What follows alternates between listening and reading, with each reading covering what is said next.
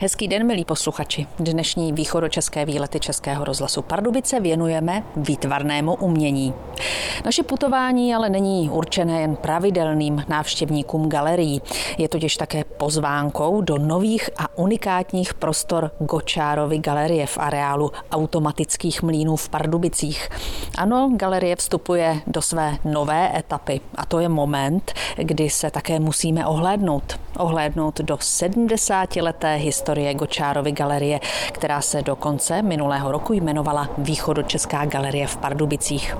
Proto také zamířím na Pernštínské náměstí do prostor domu u Jonáše, které budou Gočárově galerii dál sloužit a kde si v současné době můžete prohlédnout unikátní výstavu věnovanou právě příběhu galerie. Před domem u Jonáše jsem se setkala s ředitelkou Gočárovy galerie, Klárou Zářeckou. My se domu u Jonáše ještě budeme v dnešních východočeských výletech eh, věnovat, ale já se teď zeptám na ten aktuální stav, protože eh, vaše galerie má za sebou 70 let existence a čeká jí eh, docela dobrodružná budoucnost. Jak to teď všechno je? Dobrý den. Tak čeká nás opravdu spousta věcí, ale dá se říci, že spousta věcí už se udála a já tady vlastně jsem asi rok a půl a za ten rok a půl eh, vlastně eh, se finalizuje eh, dokončování nové budovy, galerie, která sídlí v původní mlínici automatických mlínů na břehu Chrudinky. A tuhle budovu bychom rádi veřejnosti zpřístupnili hm, teďka už v tomto měsíci, v červnu, koncem června. A připravujeme vlastně interiéry, eh, dokončují se právě instalace a chystají se právě jakoby takové nové výstavy. Do automatických mlínů se také ještě dnes podíváme. My teď stojíme na Pernštínském náměstí Dům u Jonáše. Eh, má svoje kouzlo. Ten si samozřejmě galerie také nechá. Ano, dá se říci, že vlastně Dům u Jonáše už je takovou stálicí galerie, že opravdu návštěvníci si cestu do tohohle domu velmi krásné krásného s historickou fasádou eh, cestu našli. A určitě budeme dál pokračovat eh, vlastně s využíváním výstavních prostor eh, domů Jonáše. A můžeme říct, že teďka vlastně přes léto tady bude pokračovat ještě výstava, která právě připomíná tu dlouhou existenci původně východočeské galerie, v současné době tedy Kočárovy galerie. No a protože ty prostory domů u Jonáše, protože to byl původně měšťanský dům, jsou takové jako komornější, tak eh, tady vlastně dál budeme pokračovat s výstavní eh, činností, která je zaměřená právě na díla menších formátů. Tak a dveře domu u Jonáše otevřeme za chvíli. Posloucháte východočeské výlety Českého rozhlasu Pardubice. My už se vydáváme do Gočárovy galerie, do krásného renesančního domu u Jonáše, který samozřejmě na Penštínském pardubickém náměstí každý pozná, protože ho zdobí relief s Jonášem a velrybou a v Mázhausu tohoto domu mě vítá historička umění a kurátorka Gočárovy galerie Hana Řeháková nad náma krásná klenba, už to tady dýchá, jenom když sem člověk vstoupí. Jo, je tady velice příjemně a vlastně ten komfort toho historického domu eh, oceňují naši návštěvníci.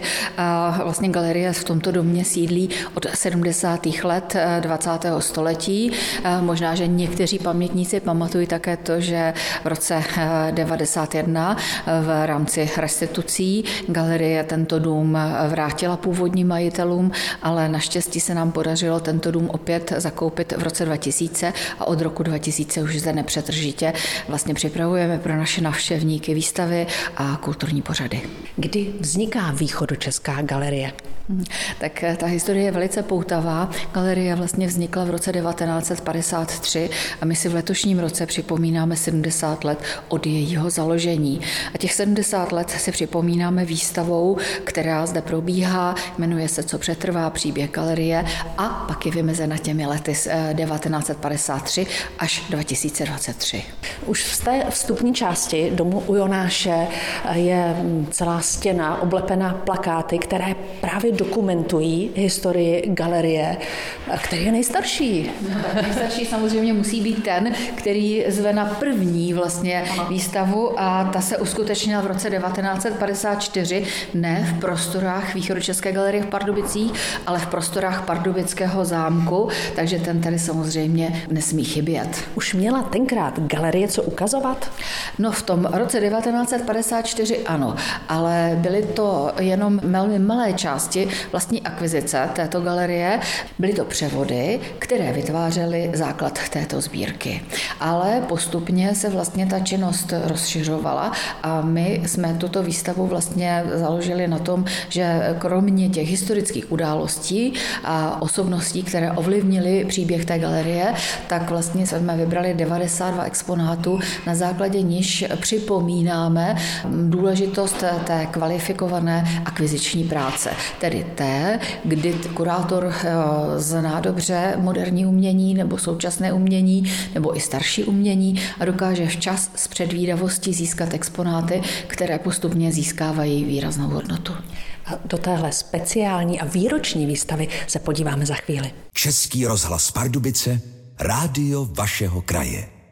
Vrací se k vám východočeské výlety s historičkou umění a kurátorkou Gočárovy galerie v Pardubicích Hanu Řehákovou. Jsme vstoupili do výroční výstavy k 70 letům existence eh, galerie.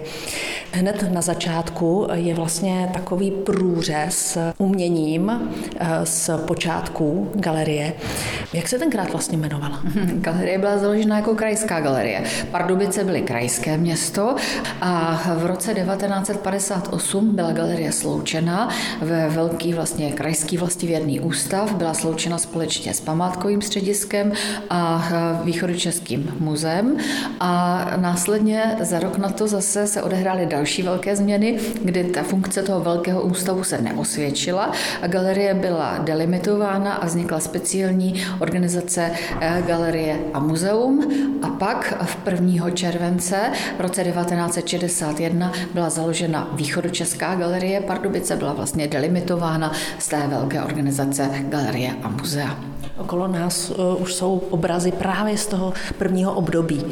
To si myslím, že je velice zajímavé, protože přesně tady v téhle té části ukazujeme ty kvalifikované a nekvalifikované přístupy vlastně k akviziční práci, protože v těch prvních prvopočátcích byly eh, do sbírky získávány buď díla na základě převodu, ale také byla zakupována díla, která odpovídala tehdejší vlastně politice a která vlastně měla propagovat šťastný život na venkově nebo budování socialismu. Ale i ty k historii patří. Samozřejmě.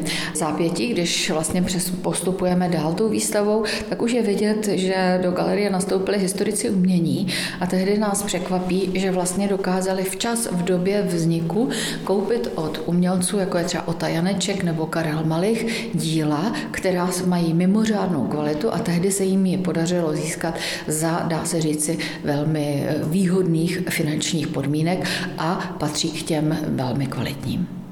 My se v dnešních východočeských výletech ještě k těm nákupům Gočárovy galerie, jak to bylo kdysi a jak je to dnes, ještě dostaneme. Teď ale pojďme do té další části výstavy. Co ta ukazuje? V roce 1961 se stal ředitelem galerie Čestmír Šretr a pod jeho vedením se podařilo v roce 1970 dokončit rekonstrukci eh, našeho sídla na zámku a otevřít jej veřejnosti, takže po 17 letech od svého založení teprve poprvé měla Východočeská galerie podmínky pro to, aby mohla pořádat výstavy v vlastním sídle a aby měla kvalitní depozitáře a aby ten mohla probíhat eh, dobrá práce s veřejností, koncerty, které byly tehdy vyhledávány, divadelní představení a podobně ale hlavně galerie nakupovala ta slavná díla. Předních českých umělců jsou všude okolo nás, ale já se teď dívám ještě do vitríny. Vy taky eh, tady vystavujete katalogy ze zahraničních výstav, které samozřejmě taky vypovídají o prestiži Gočárovy galerie? Určitě, protože máte-li kvalitní sbírku, je to prestiž každé instituce. A jestli jsou ta díla dobrá, to zjistíte ve chvíli, kdy se zapůjčují na významné výstavy v rámci České republiky, ale i do zahraničí.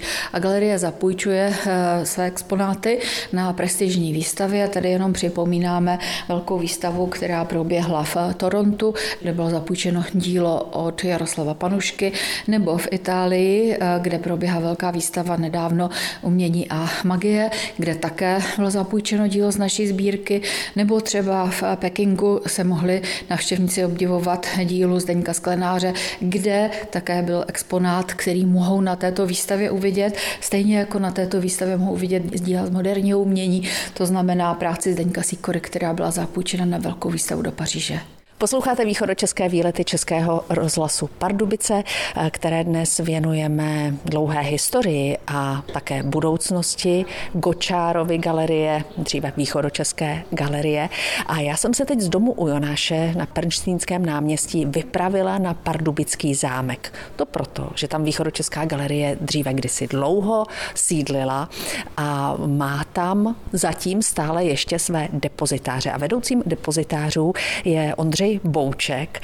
Vy se budete brzy stěhovat. Dobrý den, no, čeká na stěhování do Mlínu. Ehm, samozřejmě eh, budeme rádi, když všechno proběhne podle našich plánů a už se těšíme, až budeme mít sbírky přestěhovány a v bezpečí a věříme v to, že technologie, eh, jak jsou projektovány, budou fungovat a eh, že nás bude těšit právě ta nová budova, která je mimořádně půvabná. Galerie tedy zámek opustí. Kolik těch děl vlastně musíte přestěhovat? Kolik eh, položek mají depozitáře Gočárovy galerie? Ehm, zaokrouhlím to, protože eh, samozřejmě nebudu počítat eh, každé dílo, jsou tam i cykly, třeba grafik, ale bavíme se o nějakých 20 tisících předmětech což znamená sochy, v depozitáři plastiky, obrazy eh, v depozitáři obrazů, eh, kresby, grafické listy a fotografie, fotografie negativy a eh, nová média. Prostory automatických mlínů jsou skutečně rozlehlé. Budou ty depozitáře stačit pro všechna ta vaše díla, jak jste je koncipovali? Tak ehm, zase odvíjí se to od toho, jakým způsobem k tomu přistupovali projektanti. My jsme jim dali podklady a předpokládáme, a mělo by to samozřejmě tak být, že eh, se nám veškerá díla do nových depozitářů vejdou. Velice oceňuju to, že budeme mít depozitáře v jedné budově. Co se týče původních eh, plánů, kdy byly depozitáře na eh, více místech, tak by to komplikovalo prostě naši odbornou práci. I takhle se dá lépe zařídit řídit eh, to prostředí vhodné, protože eh, díla jsou velice náročná na vlhkost, eh, teplotu. Ehm, nejvíc jim vadí třeba změny výkyvy. Takže pro nás je nejdůležitější, abychom převáželi ta díla už do stabilního prostředí, které eliminuje to, že by mohly se díla poškodit prostě se sycháním nebo naopak zvýšenou vlhkostí. Kdy budete stěhovat sochy? Vypadá to, že asi eh, někdy v říjnu, ale zase podmínkou je, aby klima v prostorech k tomu určených, což znamená v depozitářích, eh, bylo stabilní jednoznačná podmínka. Samozřejmě eh, předpokládáme, že eh, všechno si, jak se říká lidově, musí sednout, proto eh, budeme dělat spoustu různých průzkumů stability klimatu. Co se týče jednotek přesných klimatizací, tak nám i umožní třeba fotografii uchovávat v odpovídajících podmínkách, protože ne všechny sbírkové předměty vyžadují stejné hodnoty. Ku příkladu právě ty zmíněné fotografie by měly být v prostředí chladnějším a mírně suším než třeba plastiky nebo obrazy. Český rozhlas Pardubice, rádio vašeho kraje. Posloucháte východočeské výlety, které dnes věnujeme historii Gočárovy galerie a její budoucnosti. No a protože galerie to je živý organismus, ta nemůže ustrnout někde na místě, musí nakupovat nová a nová díla, aby bylo co návštěvníkům ukazovat. No a I to má na starosti Eliška Jedličková. Já jenom poprosím o vaši funkci. Eh, jsem kurátorka Gočárovy galerie, zároveň vedoucí odborného oddělení a mám na starosti výstavy, v podstatě i zprávu sbírek. A předpokládám, že tady v Česku vám neunikne jediná výstava. Bylo by to krásné, kdyby mi ani jedna výstava neutekla, bohužel na to nezbývá příliš času, ale snažíme se jezdit, jak jen to jde a ty zajímavé výstavy opravdu projíždět. Abychom si udělali představu, kolik takových uměleckých děl Gočárová galerie v průměru za rok eh, nakoupí do svého fondu? Mm-hmm. Tak to se různí. Eh, různí se to, protože často zakupujeme i velké konvoluty nebo dostáváme konvoluty třeba nějakých drobných krezeb nebo nějakých raných autorských děl. Když můžu uvést příklad, tak máme zde momentálně nebo do 18. června je v domě u Jonáše výstava nových akvizic za roky 2020 až 2022. A za toto období tří let jsme nakoupili nebo získali do sbírek formou daru 295 uměleckých děl. Možná je trochu hloupé se ptát na rekordy, ale přesto to udělám. Jaké nejcennější výtvarné dílo Gočárova galerie vlastní? Eh, to je trošičku subjektivní otázka a myslím si, že na ní neexistuje jednoznačná odpověď. Eh, já to vezmu možná podle jména a podle velikosti. Asi bych takto vyhodnotila dílo Emila Fili, Tři ženské akty se psem. Emil Fila, eh, ten se draží v desítkách milionů korun. Eh, přesně tak, jeho dílo dosahuje poměrně jako vysokých aučních rekordů a eh, my máme ve sbírkách více děl Emila Fily a jsme na to také náležitě pišní. Eh, Emil Fila je samozřejmě zastoupen i v dalších regionálních galeriích, takže není to rozhodně nic jako unikátního, ale ten náš jakoby konvolut jeho prací je také poměrně jako velice pěkný a řekla bych i hodnotný. My samozřejmě teď nemůžeme prozrazovat, k jakým nákupům se eh, Gočárova galerie chystá. Eh, přesto, jakým směrem chcete jít? Určitě chceme stále doplňovat taková slavná jména eh, jako bez českých dějin umění. Stále nám tam chybí doplnění umělecké skupiny zaostalí. Trošku si brousíme zuby na Huga de Martiniho a dále chceme jakoby ještě doplňovat současné autory nebo takovou tu mladší generaci, která nám zase zase přijde třeba i zajímavá, co se týče nějakých námětových konvolutů, jako třeba krajinomalba a dále. Tím výtvarným srdcem Gočárových mlínů bude stálá expozice Gočárovy galerie a její přípravu má na starosti kurátorka Eliška Jedličková. Co jste si vysnila? Všeobecně tvorba stále expozice je e, opravdu velký oříšek. Je to vlastně takové vyvrcholení e, interní kurátorské práce a nějaké znalosti e, sbírkového fondu. Eh, my jsme s kolegyní, která je spoluautorkou také té koncepce Eliškou Burdovou, tak jsme si kladli otázku, jak to uchopit trošičku nově. Trošičku jsme se odpíchli i od uh, samotného charakteru té budovy a vlastně naší stálou expozici jsme nazvali transmise. Ta transmise je stále viditelná jako ten přístroj, ten mechanismus je stále v mlínech viditelný, takže na to i logicky navazuje. Celkově ten pojem transmise se dá zhodnotit vlastně i ve výtvarném umění. Můžeme si to představit například jako předávání různých jako proudů nebo různých námětů uh, mezi jako umělci historicky, předávání z generace na generaci, ale i třeba se tam můžou sledovat linie, které začínají v 19. století a jsou viditelné v podstatě až třeba do dneška. A bude to, myslím si, že divácky zajímavé, my se na to velice těšíme, čeká nás teda ještě spousta práce, ale věřím, že návštěvníci koncem září to taky nějakým způsobem zhodnotí a uvidí, jakou formu prezentace jsme se rozhodli vybrat. Posloucháte východočeské výlety, které věnujeme Gočárově galerii a samozřejmě už je nejvyšší čas vypravit se do nové budovy, do budovy automatických mlínů na břehu řeky Chrudimky. Je to impozantní budova.